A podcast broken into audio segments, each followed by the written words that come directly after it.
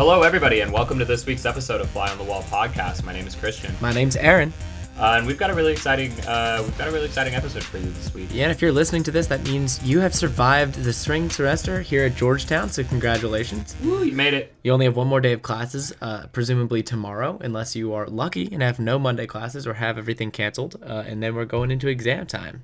Good for you guys. Uh, we've got a really awesome guest this week. Uh, professor E.J. Dionne is been our religion and American politics professor all semester, and uh, we're really excited to have a conversation with him about the intersection of the two. Yeah, it should be fascinating. And uh, real quick, we just want to plug our social media again uh, because we love hearing from you guys. So at Fly on the Wall Pod on Twitter, Instagram, and Facebook. Pick one, do them all, whatever. We just want to hear from you. We want to interact with our audience, so do that. Check it out. We're getting funnier every day. We really are. That's a shout out to Kendall Silwanik for doing that. You know, we can objectively say that our Twitter account is hilarious because we're not pumping out the content. Yeah, it's 100%. totally Kendall. So I swear you'll enjoy it. So, Uh, so we're gonna do a couple of quick things before we get into our conversation with Professor Dionne. Uh, the first is our one-minute spotlight on something that's really interesting going on in the news right now. Um, and outside of all the chaos that's going on in the House, uh, we thought we'd talk a little bit about NAFTA. Uh, so the North American Free Trade Agreement, uh, as you all know when you studied it in AP US history, um, is basically a free trade agreement between the United States, Canada, and Mexico. Uh, that you know President Trump, who as candidate Trump talked about how he was going to either renegotiate or pull out of um, as one of his campaign promises. Um, and he's looking like he's going to go forward with that. Uh, he basically drafted an executive order that said that they were going to pull out of uh, NAFTA, at which point a bunch of people freaked out. And uh, he fielded calls from both uh, the Prime Minister of Canada and the President of Mexico and was like, well, maybe we're not going to pull out. We'll just renegotiate. like within an hour. Yeah, it was it was a quick turnaround there. It was still a little sloppy. Um, and so basically, NAFTA's up in the air. NAFTA's a big question mark, and we're gonna look at look at that over the next couple of months to see what's going on there. You know, I didn't actually learn about NAFTA in my AP US history class. I actually learned about it in Business Principles Honors, BPH. What a great class. Thanks. Anyway, anyway uh, we just want to shine a spotlight ahead and something interesting that might be happening next week. Uh, as many of you probably remember, uh, there's a little bit of controversy about a certain speaker who came uh, to visit Georgetown a couple weeks ago or last week. Uh, I'm losing reference of time. So the SFS invited Sebastian Gorka, a Trump administration official, here to speak uh, about was it free free press or Yeah, it was uh, journalism or something like fake that. Fake news was somewhere in the title. Yeah, it, and he had sort of a bad week, uh, or a bad time here at Georgetown, uh, because Yeah, He- and a bad week. and a bad week. But uh, he he fielded some tough questions. A good friend of ours, Rowie Hadar, uh, pelted in with some really uh, Yeah. hard hitting questions. the the questions revolved around whether or not he was tied to a Hungarian Nazi group. Yeah. um, which is always sketchy because no one really calls themselves Nazis anymore, um, obviously. Um, so it was really a conversation of you know what was what was he doing with the Hungarian Nazi group, um, and he yeah. got a lot of tough questions from Georgetown students. At which point he stormed out of the panel. Well, not to mention the protesters that were surrounding uh, the event as well. Very peaceful protests, great student activists. Even the administration uh, commended them on how they exercised their right to free speech uh, to protest uh, some of the, the affiliations of Sebastian Gorsuch. Uh, wow, I just said Gorsuch, didn't I? well, Check out our Supreme Court episode of week three. anyway, uh, and now we're hearing we read in Playbook uh, just today or, or a couple days ago that uh, Gorka is actually under fire now in the administration for some of these uh, some of his uh, sketchy ties. So he might be out in the White House as well. Uh, and we'd like to think that Georgetown played a little bit of uh, played a bit of a role in that and shining a spotlight on that controversy. I'd like to think so. Uh, so we're gonna do something a little different this week. We normally do a tweet of the week, but the good news is that we write the rules here, so we're kind of allowed to do whatever we want. Um, and we're switching it up to talk about our Instagram of the week.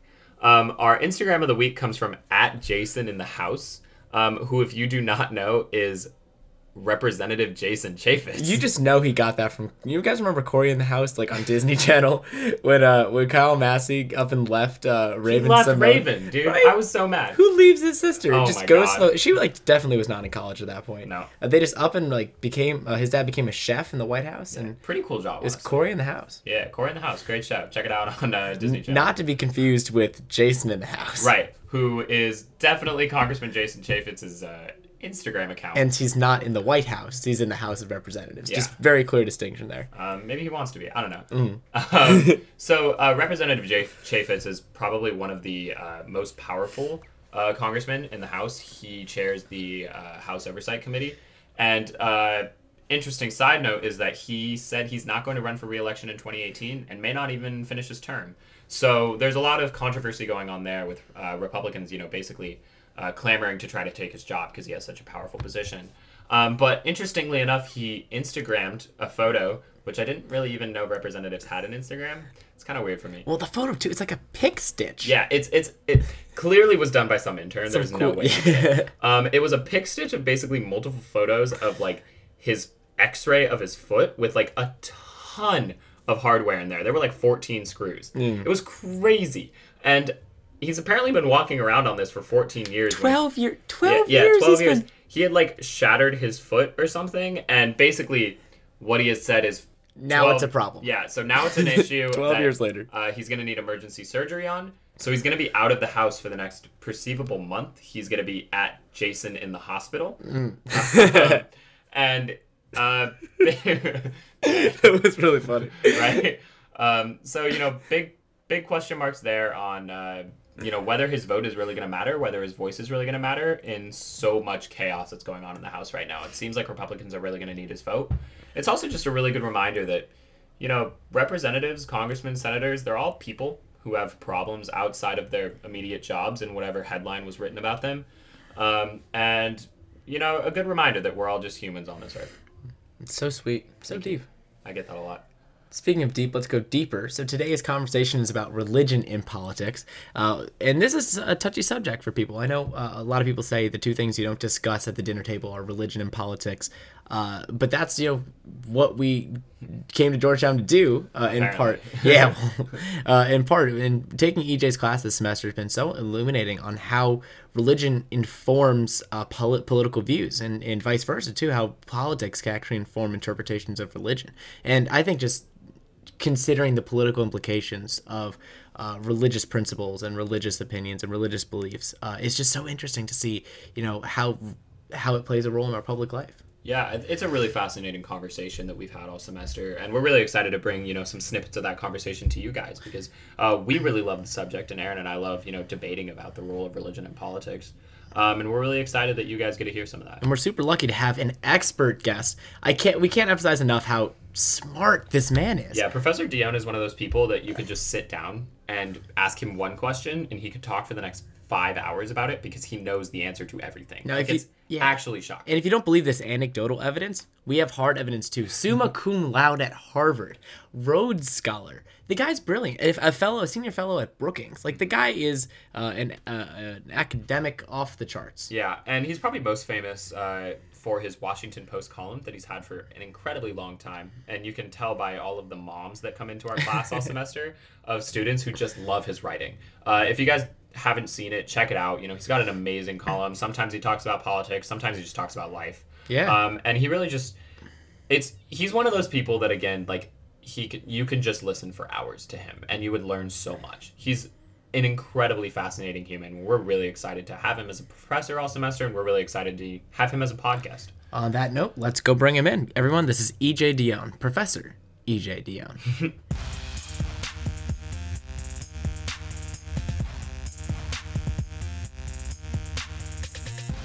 Professor Dionne, welcome, welcome to our. It's great to be with you. This is so exciting. Uh, we wanted you on this podcast pretty much since the inception of this podcast. So I we're appreciate that. I'm so, pr- uh, so pleased you guys are doing this for geopolitics. Yeah, it's been a lot of fun, and I know we've had a great time in, with you in class. So I guess sort of the, the mission of this particular episode is to take what we've been discussing in our circles, right, the religion and politics intersection, and sort of blast that out to the, the greater political community and Georgetown student body because we think it's a very important conversation to have that just isn't getting us talked about outside of you know the scholars who are engaging in this sort of dialogue. no, and I think there's often a lot of reluctance to talk about it. The old line that the two things you don't talk about at dinner mm. are politics or religion. Yep. and I think I may have said this at the beginning of class. One of the reasons I teach this class, I think, is because I grew up in a family where we talked about politics and religion all the time.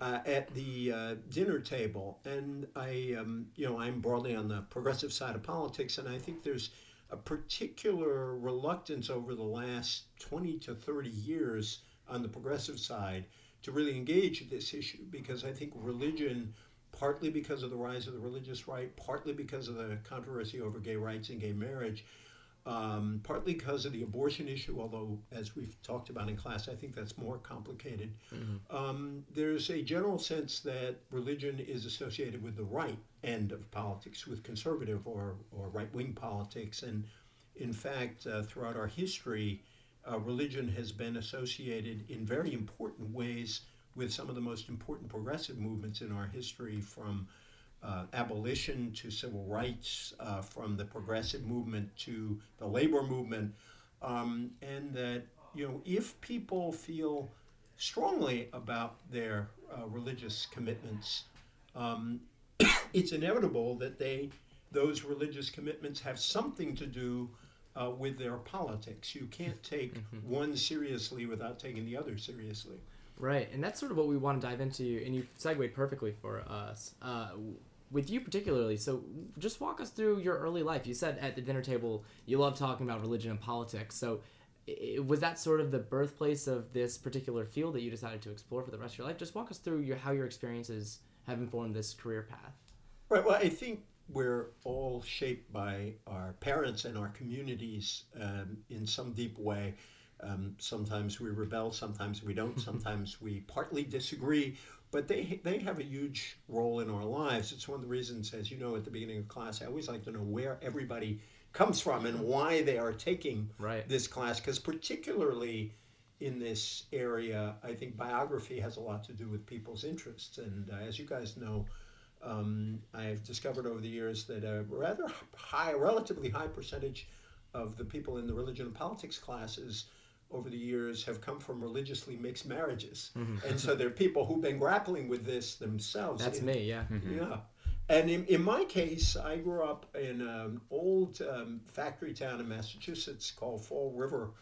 Um, it's a town that's about 85%, or was when I was growing up, about 85% Catholic. It's mostly a white ethnic Catholic town where the church, the labor movement, um, and the Democratic Party, even though I grew up in a Republican family, but it was a very Democratic town. And hmm. people really thought a lot about all three. Um, and, you know, I was eight years old when John F. Kennedy ran for president, and obviously that was a high point of people talking about this topic could a Catholic get elected president right. uh, of the United States?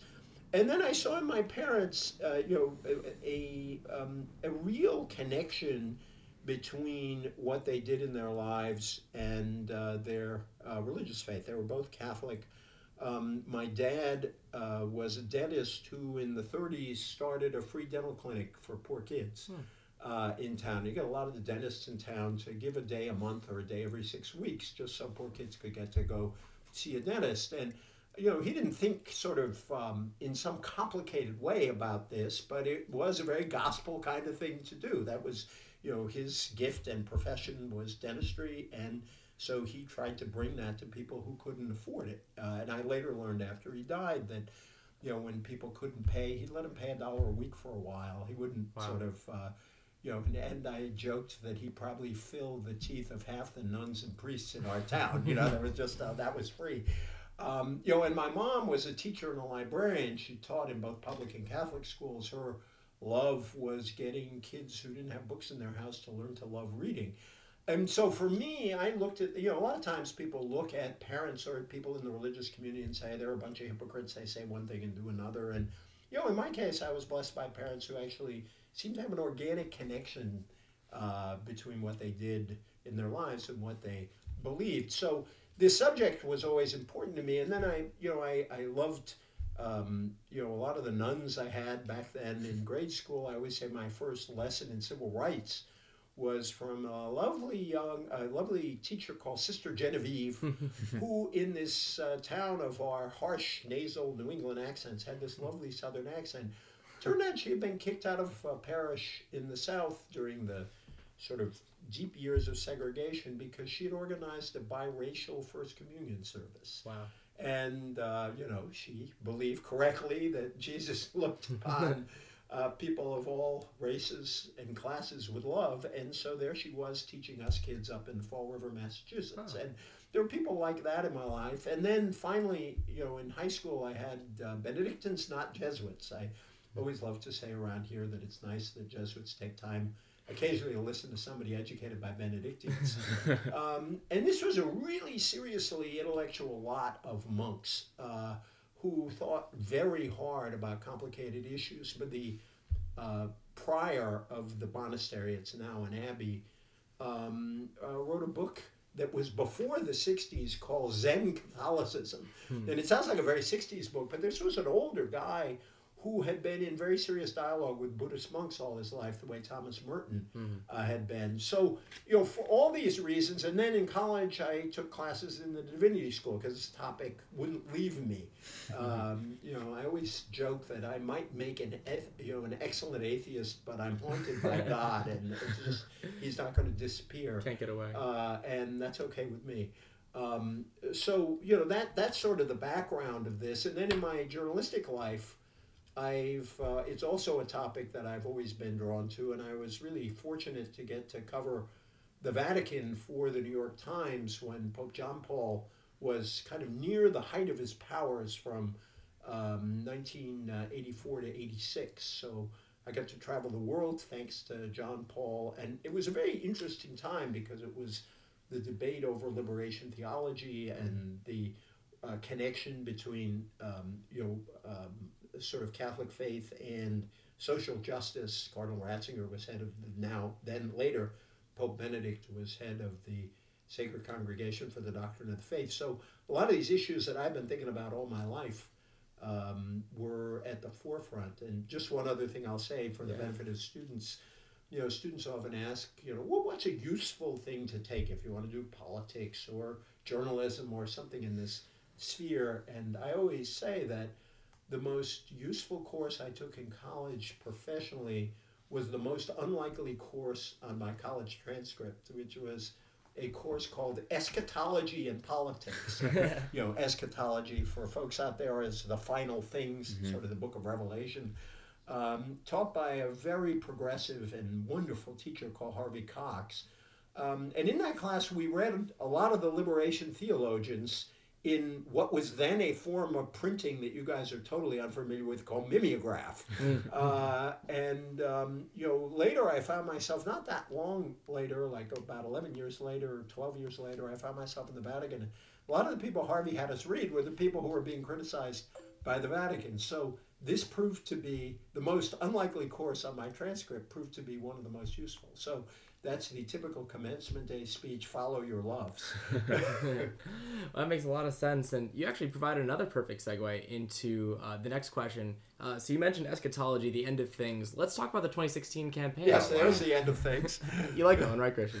No. uh, so this is, i should preface this this question with um, this is a conversation when aaron and i were prepping this podcast that got us like 30 minutes off the rails. Yeah. because we just we had a very significant debate over um, the answer to this next question. So we won't we won't tell you our personal opinions on it yet. Um, You'll have to let on before we finish. we will, and maybe it'll be in our final papers, but it'll come out. but um, it is something that we spent quite a while conversing about, and we're really curious to get your opinion on it. So, I mean, the question, simply put, uh, is was religion uh, a, was it a religion a significant factor in 2016, or was it not a religion a, a significant factor in relation to its influence in previous years? See, I feel like giving the classic politician's answer yes and no, mm-hmm. uh, because I think they're both true uh, in different ways. Good to hear. Good to hear from, okay. uh, from our debate. Yeah, so the uh, you can write anything you want in your papers.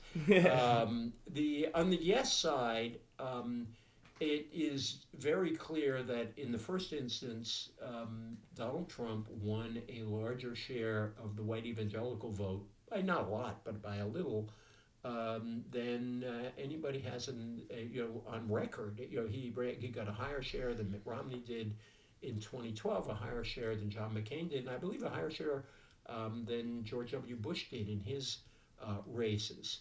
Um, what does that tell us? Well, on the religion side, if you, you know, many evangelicals said um, our votes for Trump were there because um, we cared passionately about who he was going to put on the Supreme Court, because we care passionately about the right to life, about attitudes toward gay marriage. Uh, and so while we had many doubts about Trump and how he lived his life, um, these issues were central to us, and that's why we voted for him. Um, so that's on the religion side, and that clearly played a role. And then at the same time, you know, every election we talk about religion and politics as if the religious right is the only part of it. You also saw on the progressive side um, a, the uh, extremely important role, which we see election after election, of the African American church. Uh, which I think was very important to Hillary Clinton in the primaries, um, and she, particularly in South Carolina, uh, but also uh, during the campaign, spent an awful lot of time uh, with uh, uh, people in the African American church, visiting African American churches. Um, and they were central to turnout, voter registration, um, and people who people like well, there's no one like, but someone who's representative and extraordinary figure, Reverend Bill, William Barber, mm-hmm. down in North Carolina, head of the NAACP, organized what he called Moral Mondays.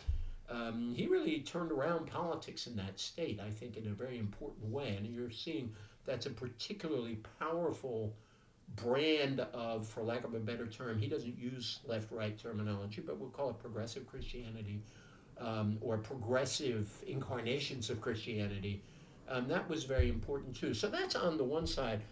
On the other side, I think there is reason to uh, think that religion played a much smaller role in this election. Um, partly because if you look at people's religious affiliations and how they voted, um, other factors mattered far more than their religious affiliation. Thus, among Catholics, white Catholics voted more or less the way other white Americans did, uh, which was you know a majority for Trump. Um, Latino Catholics voted more or less the way other Latinos did, which is an overwhelming majority uh, against Trump.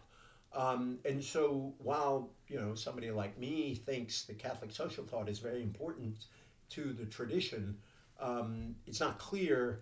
Um, you know, it, it, can't just be the case that it affected Latinos far more than whites, although maybe it did. Um, there are other things going on there. Similarly, um, you saw some really disturbing signs of people conforming their views, even on moral issues, to their presidential preference.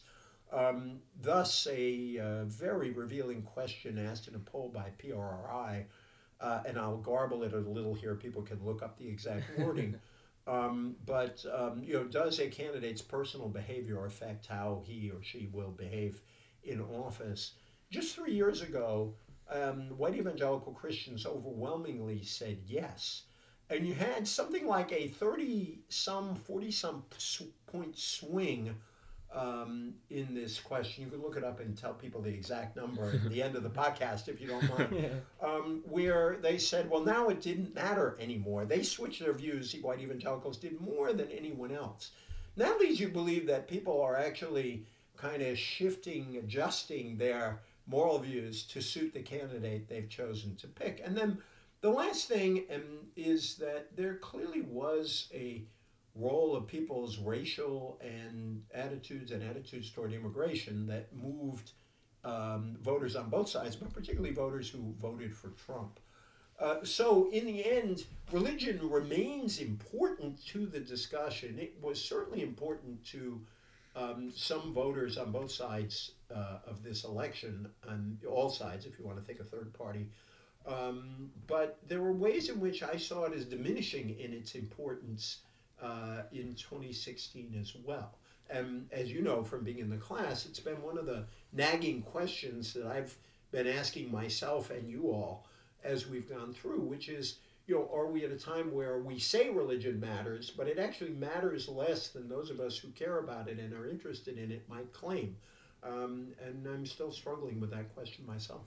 I think uh, you gave a very diplomatic answer to that question. well, it uh, wasn't designed to be diplomatic. It was designed to say, um, you know, there are some questions on which there is evidence on right. both sides, and I was trying to lay out um, you know, the answer. If you ask me straight up, um, do I think that the role of religion was less than people often claim for it in this election?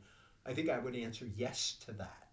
Uh, but I again, I think the answer is very complicated, and I mm-hmm. think it's you know, it's important to take seriously what people actually say, not just what social scientists or journalists impose Right. on what they say. And there are clearly some Trump voters out there who are religious conservatives who would make an, a, a case which they believe is true to their hearts and, and commitments that says, no, my religion really did matter uh, here. Um, but, you know, I think then the the uh, those uh, evil journalists or social scientists have a right to s- uh, kind of unpack that, and that's true of liberals too. I mean, uh, you know, I'm you know I'm a liberal, and um, you know we are also quite capable of conforming, um, you know, our religious views to political choices, and we claim that religion leads to those choices. But I think we always, in conscience, have to ask ourselves, you know, which comes first? Which way does the arrow go? And it's complicated. And I think the the reason that this question is so complicated is that you know in in a perfect world voters go into a ballot box and have like you know a one two three priority. You know they vote on immigration they vote on you know uh, the economy they vote on you know other things but religion is such an intersectional part of that. And you know religion isn't just like a priority one priority two priority three conversation because it affects how you view every single part of your priority Well, list. and it's also that's exactly right, and it's also true that religion in a pluralistic society um, is uh, um, is part of people's identities, but that people's identities are formed out of a series of overlapping commitments. So, what your religious faith is and teaches you overlaps with your ethnic and racial background, overlaps with where you live. Uh, it over these are overlapping commitments, and so kind of it's in some cases useful to disentangle them to try to figure out what's most important. You know, for example, Southern whites are more conservative on the whole than whites in other parts of the country. Voting in the South is more racialized uh, than it is in other parts of the country. That's just true when you look at survey data. But in the actual lived life of people, um, they don't make these sort of social scientific distinctions. And so I think it's, you know, I sort of trying to figure out the relationship between identity and voting decisions or all kinds of other decisions is complicated. And again, you got to try to be both analytical and to respect the integrity of people struggling with these various identities. Sure, and I, I think that's a fantastic point about identities because something else that we've been wondering, and we talked about this at length in your class, is are we seeing a trend of people becoming less and less religious? And that's both in terms of intensity and in terms of scale. Like, are less people actively, you know, attending church and, and practicing their religions? And I know we haven't quite been able to tell if the millennial generation will come back to Christianity, as some data would suggest. Previous generations start out a little less affiliated, then it strengthens over time.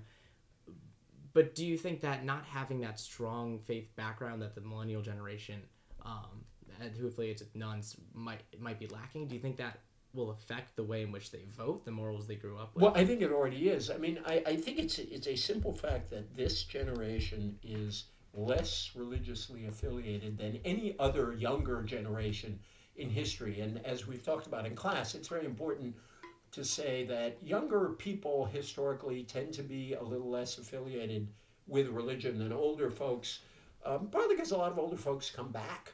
Um, uh, you know, for multiple reasons, some of which have having you know uh, some of which have to do with how people raise children, and they figure it, their kids raised in a religious tradition will at least have some kind of moral standard to sort of, and they can rebel against it, they can sort of ponder it, they can accept some of it, Right. but it's there. What's different is compared to cohorts uh, of this age 20 years ago, 40 years ago, your generation is far more religiously unaffiliated. Um, that's a huge sociological deal. Um, and um, it affects your views on a lot of things. Your generation as a whole is also the most progressive generation to come along since the greatest generation, since the New Deal generation. And uh, I suspect that in this case, there is some linkage between uh, the decline in religious affiliation and the liberalism of this generation, particularly because it tends to be social liberalism. Um, you know, I talk to my conservative religious friends a lot about this question, and you know, particularly you know in the Catholic Church, where um, I sort of argued my conservative friends, you should, no one should welcome uh, Pope Francis's papacy more than people who care about the future of the Catholic Church, whether you are liberal or conservative, because Pope Francis is disentangling Catholicism a bit from this idea that you have to be a really staunch social conservative to be Catholic. And he's reminding people of the larger tradition that this church is about the poor, it's about uh, human rights, it's about social justice, which are much more attractive to younger people, many of whom are leaving um, because they are uneasy or impatient with, or in some cases angry about, uh, what the church says about gay rights and gay marriage, or in some cases abortion. Again, I bracket that as a more complicated issue, and certainly Right. about the role of women in the church. Um, uh, but I, I do think that there is something um, undeniably different about your generation on the religious dimension, and therefore, even if you do come back to some degree to religion later in life, you start out as such a high base of disaffiliation um, that it's not likely to come back to where other generations are now. And B, there is such a high rate of religious disaffiliation that people are finding alternative ways of um, meeting, if you will, the functions of religion. Um, you know, there are people out there you can find who conduct secular wedding services that look very much like religious services in the sense that they take marriage very seriously, but there's no mention of God, there is no mention of a religious tradition. Uh, it's much more about a promise between two people, so that this disaffiliation is leading to the creation of non religious institutions trying to fulfill what were traditionally seen as religious roles. So I, I think this is one of the biggest stories in the socio- sociology of American religion of the moment. So is this um, is the fact that you know America, it, at least in the millennial generation, getting uh, you know less less and less religious? You know, we're the voters of the future as well. Um, so is this you know does this does the fact that a lot of Americans are less religious does that hurt any one party? Does it hurt both parties? You know, who wins um, in electoral politics when uh, America becomes less and less religious? Well, the overall cast of the politics of your generation is bad news for uh, the Republicans over the long run. I think you know if you talk quietly to a lot of Republicans, they know that. Um, you know, Trump. You know, Trump did carry um, white millennials, but only by a very narrow margin. And one of the important facts about your generation is it's also far more diverse than older generations, so that there's some of what we see as generational characteristics are in fact the difference between overwhelmingly white older generations and much more racially and ethnically diverse younger generations. But even within that, um, you know, white millennials were far more resistant to Trump uh, than older whites uh, were. Uh, so I think the religious disaffiliation is part of that, but it's only part of um, a larger phenomenon of a relatively progressive generation that poses a real challenge to the Republicans. I mean, Trump did lose the popular vote. Uh, Eleven people, eleven million more people voted for candidates other than Trump Right. uh, in this election. Um, you know, it's uh, you could, you know, uh, cast this as a, a comment of a hopeful liberal, but I think it would hold up to analysis.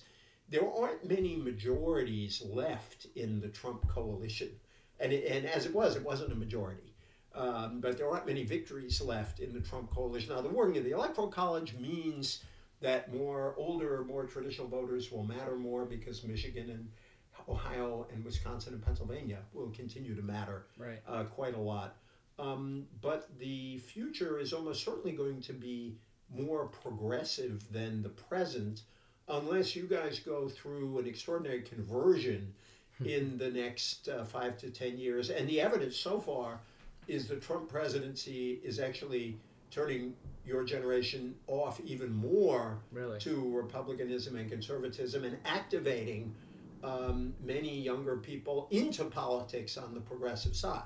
Um, but we will, you know, we'll uh, we'll see how this works out in a, in a decade. So I wonder if that is is a bit of a function of how the parties have gone about framing religion, at least the way in which they talk about it, right? At, at least from our perception, it seems like on the progressive side, on the, on the liberal side, there's a lot of use of, um, for lack of a better term, social justice warrior like language, right? So going back to the Gospels, going back for you know, caring for creation, stewards of the environment, that sort of language and, and thought process, the whole Catholic social thought uh, ideology as being you know justifications for Democratic Party platforms. Whereas on the right, it's a lot more about protecting our religious beliefs and religious conservatism and you know who's the government to tell us how you know we can express our religion do, do you think that's a function of of how it's being framed and one is just more popular now with this new generation or, or do you think there's just like a, a disconnect there Well, two things. One is it, it that difference reflects uh, the issues that each is are paramount uh, for each side, and conservatives sense that they are broadly speaking losing the culture wars. Um, not only has the Supreme Court made gay marriage the law of the land, but public opinion is shifting rapidly in favor of gay marriage. It is um, you know, it's not a unanimous position in your generation, but it's overwhelming, even among many of your very conservative cohorts.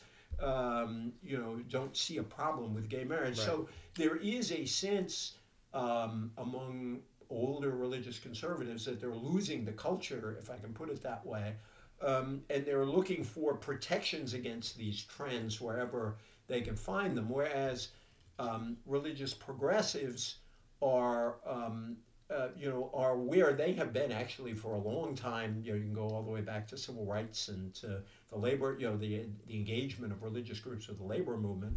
Um, you know, they are arguing for a the primacy, if you will, of social justice concerns.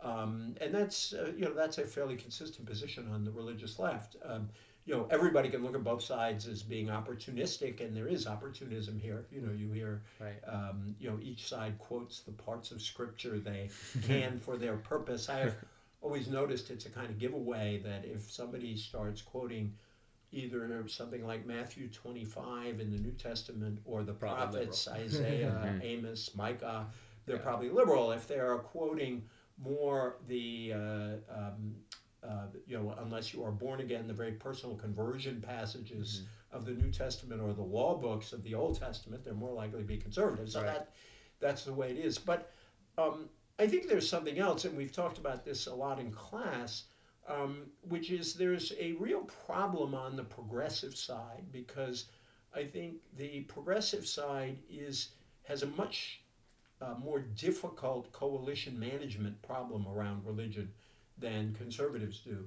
Because progressives the progressive coalition in one way to put it is that they include both the most religious people in the country who are by many measures african americans and the least religious people in the country. Right. Um, secular progressives, atheists, agnostics, um, including many people who are hostile to religion and see it as a reactionary force, period.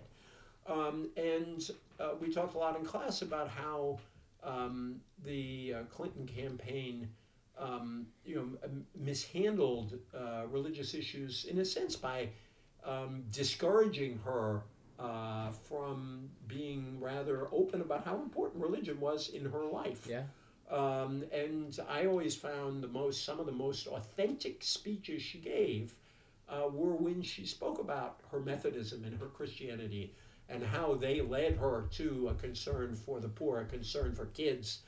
Um, and I think there is going to be, there has already started to be, a big debate among Democrats where, um, you know, uh, more religious Democrats and Democrats who are just more sympathetic to religion, even if they're not religious themselves, say, wait a minute, um, you know, we need uh, we need some dialogue here because not all religion is reactionary, and not all religious Americans are reactionary. right Uh, and there were many people who might have been uh, nudged. I mean, when you have an election decided by as few votes as this one was in states like Pennsylvania uh, not states like, specifically the states Pennsylvania. of Pennsylvania, uh, Michigan, and Wisconsin, um, I think you can make a case that some of those votes might have been shifted had they sort of understood that Hillary was a more complicated figure than the straw person created uh, by the other side. And I think her religious faith really filled out some of that persona. Right. And I think that makes a lot of sense. And just really quickly, I want to follow up on that because uh, we talk. You, you brought up two competing narratives, right? There's the idea of you know the Democrats having the most religious and the least religious. Uh, but we're seeing generationally more and more people are becoming less and less religious. So, are, are the should the Democrats be more reliant on that demographic as a winning strategy? So in this case, you know Hillary's choice to not actively focus on religion was right for like four years from now and just a fluke in this election? Or do you think that that needs that dialogue needs to be reincorporated regardless of how the demographics are shifting? Coalition politics is a wondrous and complicated thing. And the um, there has long been this debate of if you only turn out our base and you've had this on both sides of politics uh, then we can overwhelm the other side with the people we already have or the people who are very committed to us. Uh, the other side says that it's rarely the case that the base alone can win an election. Uh, and that persuasion is important. Uh, the example I like to use, uh, because it's stuck in my head, is Wisconsin, where um, Barack Obama got 45% of the white working class vote in 2012 and won and Hillary Clinton got 34% of the white working class vote in 2016 and lost Wisconsin. Um, that the Obama coalition is indeed dependent on heavy turnout of various base groups, including obviously African Americans, Latinos, and young people, uh, and more liberal and secular professional people. Um, but it never worked without that critical component of people who are not seen as automatic members of that base. Um, and so it is with religion as it is with other issues um, that if a particular coalition is seen as hostile uh, to another part of the country, um, you're going to ignite turnout on that other side against you, and you're also going to deepen hostility against you. Republicans have this problem with Latinos, mm. uh, where the signals they send are such that even John McCain in 2008, who was very sympathetic to Latinos, very sympathetic to immigration reform, lost votes among Latinos because they sensed that the whole Republican Party was hostile uh, to them.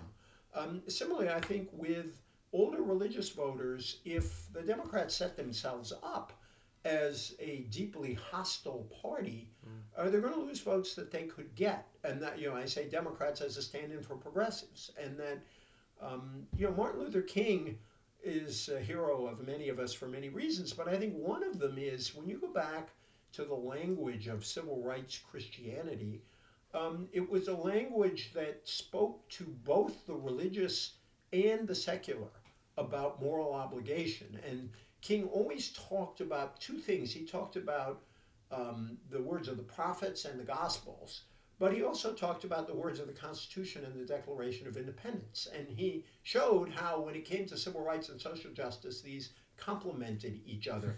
I think King is a very good example of somebody who can speak very strongly from a religious base, uh, who nonetheless can communicate extremely well with secular people. I think Barack Obama at moments did that uh, very well uh, too. And I think there are other figures. Bill Clinton actually was quite good at this uh, and Hillary Clinton, when she did it, could, could was uh, good at this, could have been good at this uh, in the campaign. I think uh, someone else who uh, I think of in 2016 as well, who did a lot of that was Senator Tim Kaine, you know, the vice presidential nominee, right. who uh, is an interesting case study for Democrats because he's personally anti-abortion but votes with the pro-choice caucus. He's also it, personally against the death penalty, but enforced it when he was governor of mm. of Virginia. And one of the fascinating things is when he came under attack in his campaign for being opposed to the death penalty, he made an ad which said, Look, I want to enforce the law. But he also said the ad began, I'm against the death penalty because my faith teaches me that life, all life is sacred. And what was fascinating about that ad is his uh, political consultants focus group did. And many conservatives didn't hear the part that he was opposed to the death penalty, which might have offended them. Some conservatives heard it and said, "Gee, he's religious. He must. That must mean he's not a liberal," uh, which is really fascinating. Uh, so yes, he's somebody who's always understood this. Again, um, you wonder if Tim Kaine could have uh, talked about this mm-hmm. more than he did in the campaign. I think the Clinton campaign really thought that they could win with a brand new secular coalition, uh, and I think that was a mistake. Yeah, definitely. Yeah, I guess my question following up on that would be do you see Tim Kaine as the mold for the new kind of Democrat that can speak to faith, you know, has personal convictions informed by faith, but is willing to uh, be part of that broader uh, progressive coalition?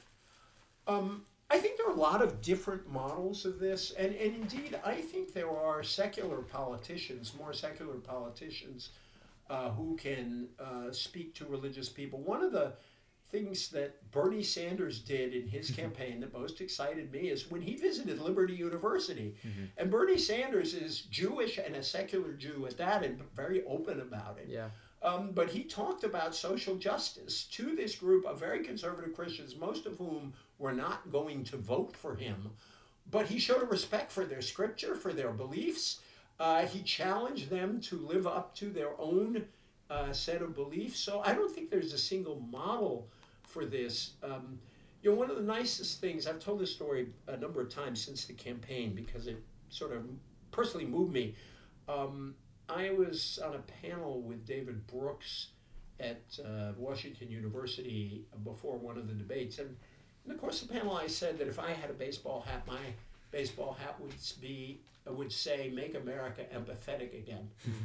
Uh, and I think we have just an enormous empathy gap in our country. Uh, and uh, that, um, you know, uh, it's, and, and it's across the board. It's the difficulty that people on opposite sides of politics can have empathizing with each, with each other.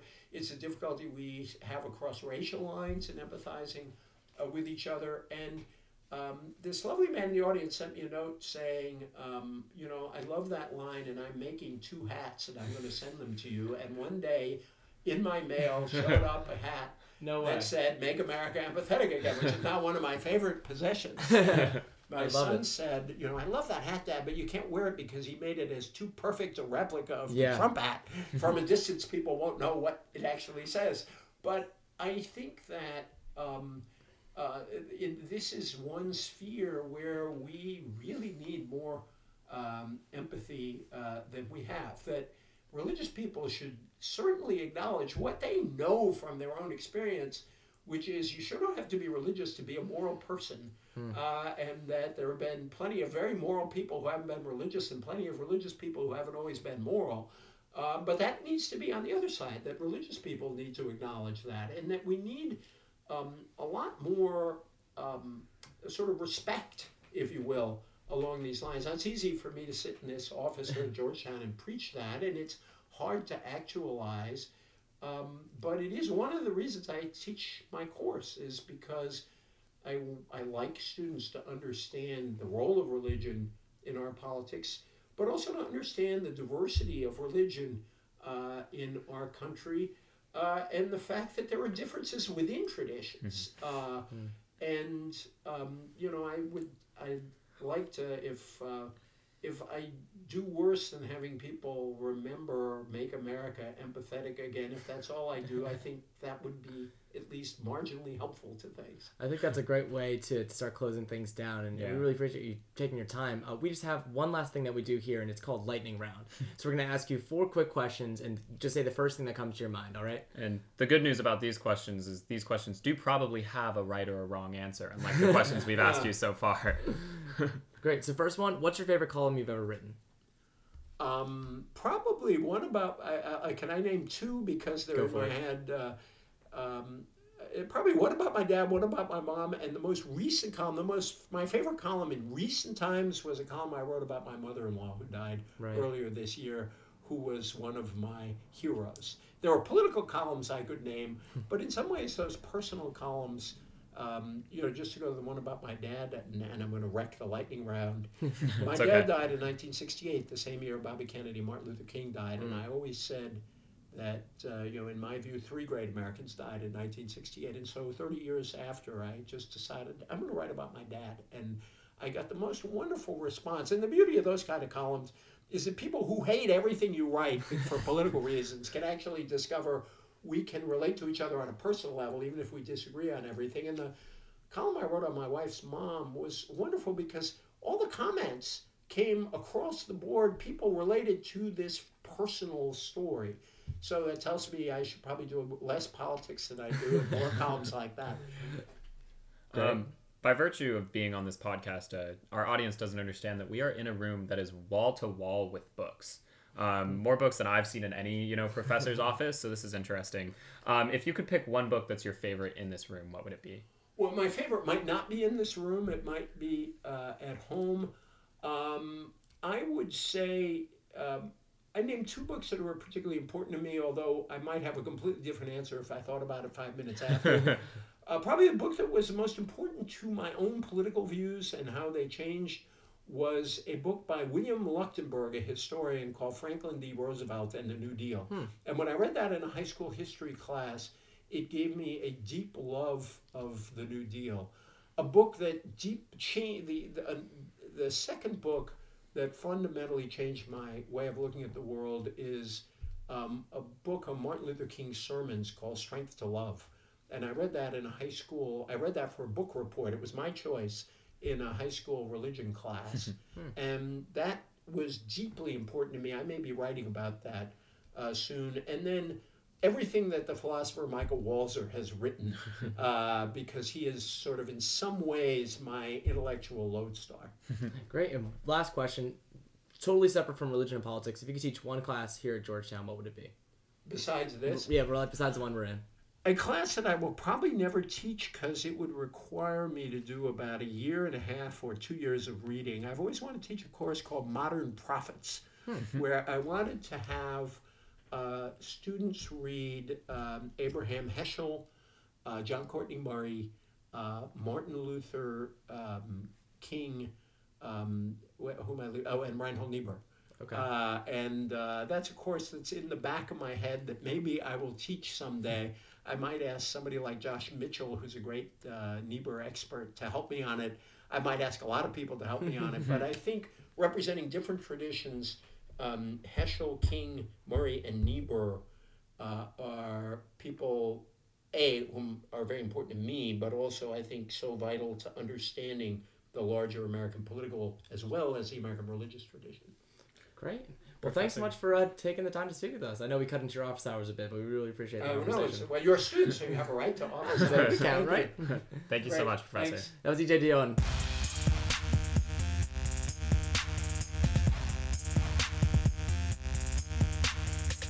Wow, EJ Dionne, he's just so smart.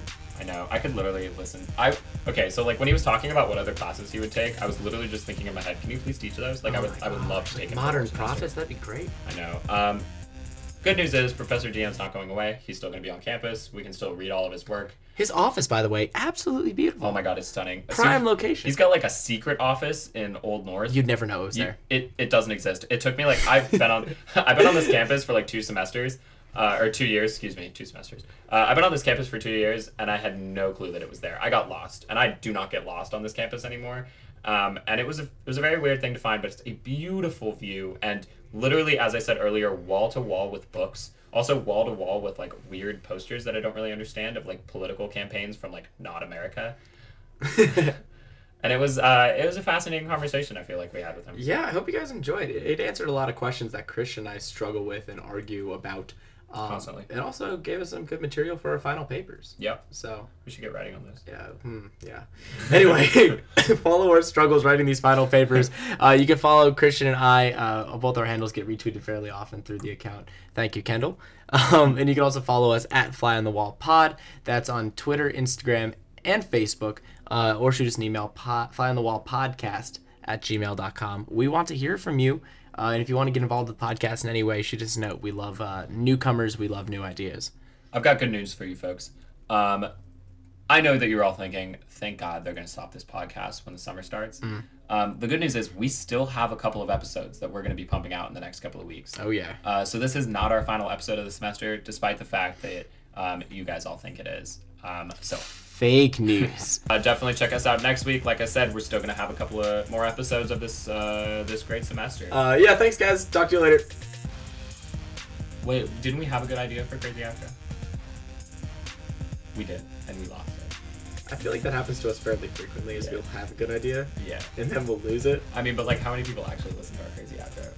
I think we should take a poll. Hey, if you're still listening to this, like tweet, like DM us or something. Like I kind of want to. Is there a way we can like assess this? No, there's really not.